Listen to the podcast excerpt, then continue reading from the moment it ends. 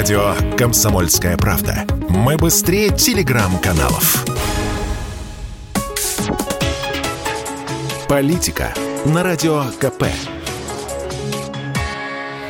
Владимир Варсобин, «Комсомольская правда». Согласитесь, интересно заглянуть в голову российского судьи. Заглянуть под мантию. Бьется ли у него там человеческое сердце? Интерес к внутреннему устройству русских судей вообще был в народе всегда. Потому что как только наш человек берет в руку молоточек, он становится инопланетянином. Его глаз стекленеет, вид его вызывает скрытую тревогу, ведь никто с уверенностью не сможет сказать, назовет ли он белое белым, а черное черным. И горе тому, кто в русском суде сильно понадеется не на хитроумных юристов, а на справедливость. Тут вот в чем дело.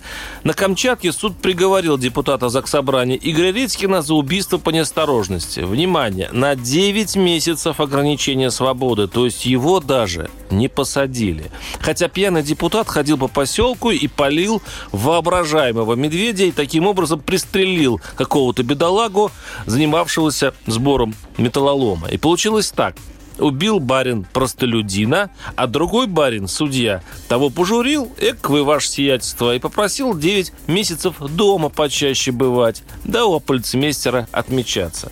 Удивительно? Нисколько. Попалась мне статистика о том, что и так все знали, но доказать не могли. А теперь, пожалуйста. В прошлом году российская Фемида оправдывала чиновников в 12 раз чаще, чем прочих граждан страны. У чиновников также чаще прекращали дела, более охотно признавали за ними неосторожность, реже лишали свободы. Бывший судья Сергей Пашин объясняет это просто. Правоохранители и чиновники воспринимаются судьями как люди классово близкие – Судьи считают себя тоже чиновниками, слугами государевыми. Хотя это категорически не так. Они обязаны служить справедливости и закону и только. А потому смотрят на чинуш со страданием. А как же Конституция с гарантией равных прав, спросите? Хотя нет, не спросите. Все понимают и принимают эти правила игры, гениально сформулированные в фантастическом фильме «Кинзадза». Когда у общества нет цветовой дифференциации штанов, то нет цели, учил герой Леонова. Если у меня немножко КЦ есть, я имею право носить желтые штаны. И перед мной пацак должен не один, а два раза приседать. Если у меня много КЦ есть, я имею право носить малиновые штаны. И передо мной и пацак должен два раза приседать, и четланин ку делать. И целоп меня не имеет права бить по ночам. Никогда. Варсобин, YouTube-канал, телеграм-канал. Подписывайтесь.